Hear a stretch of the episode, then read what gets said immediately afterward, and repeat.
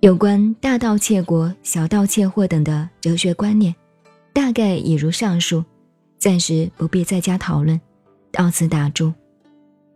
从另一方面看，我们三千年来的历史经验，素来朝儒道并不分家的传统思想方向去施政，固守以农立国，兼及畜牧渔猎盐铁等天然资源的利用以外，一向都用重农轻商的政策。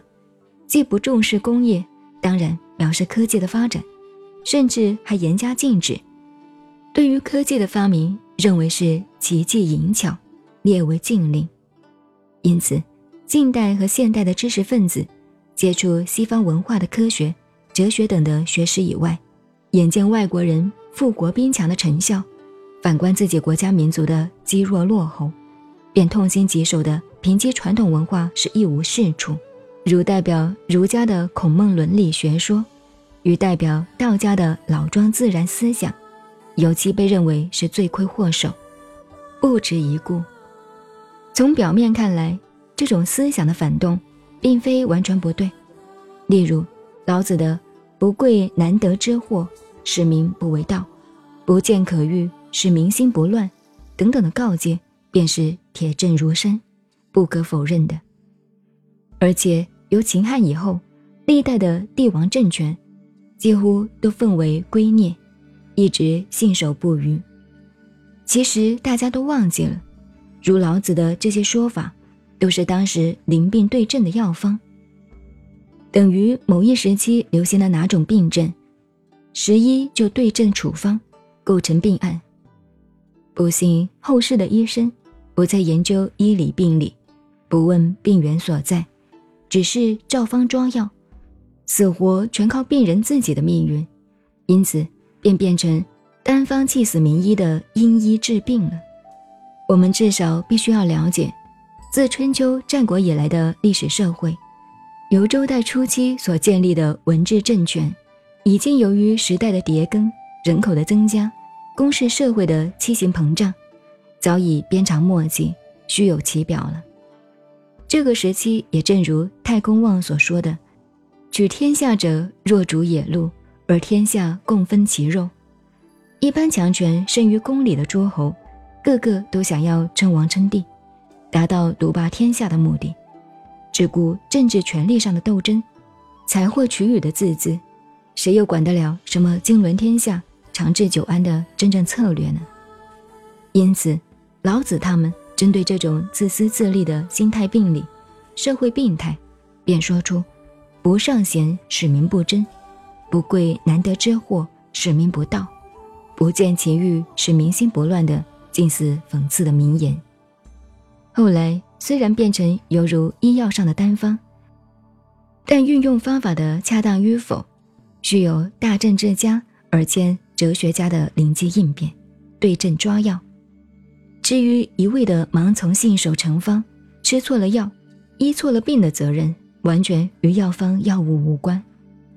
例如，我们过去历史上所讴歌颂扬的汉代文景之治，大家都知道，是熟读老子的汉文帝母子，信守道家的黄老之道的时代。老子传了三件法宝：曰慈，曰俭，曰不敢为天下先。汉文帝自始至终都一一做到了。汉文帝的简约是出了名的，不贵难得之货，也是有事实证明的。他自己穿了二十年的袍子，舍不得丢掉，还要补起来穿。从个人的行为道德来说，一个贵为天子、富有四海的皇帝，能够如此简约，当然是难得可贵的。也有人献上一匹千里马给皇帝。他便下了一道诏书，命令四方，再也不要来献难得的货物。这是他继承帝位的第二年，有献千里马者的历史名诏。他说：“鸾骑在前，凤车在后，疾行日五十里，施行三十里，朕乘千里马，独先安之。于是还其马，与道理废。”下诏曰。朕不受限也，其令四方勿复来献？在我们的历史和籍著史书者的观念里，郑重记载其事的本意，就是极力宣扬汉文帝的个人行为道德，如此高尚而节俭，希望后世的帝王者效法。如用现代语体来表达这段史实，是说，汉文帝知道了有人来献千里马，便说：“此风不可长，此力不可开。我已经当了皇帝，要出去有所行动的时候，前面有擎着刺绣飞架的旗队，正步开道；后面又跟着侍候的官人们，坐着刻画祥凤的车队，带着御厨房。”平平稳稳、浩浩荡荡地向前推进，大约每天只走五十华里就要休息了。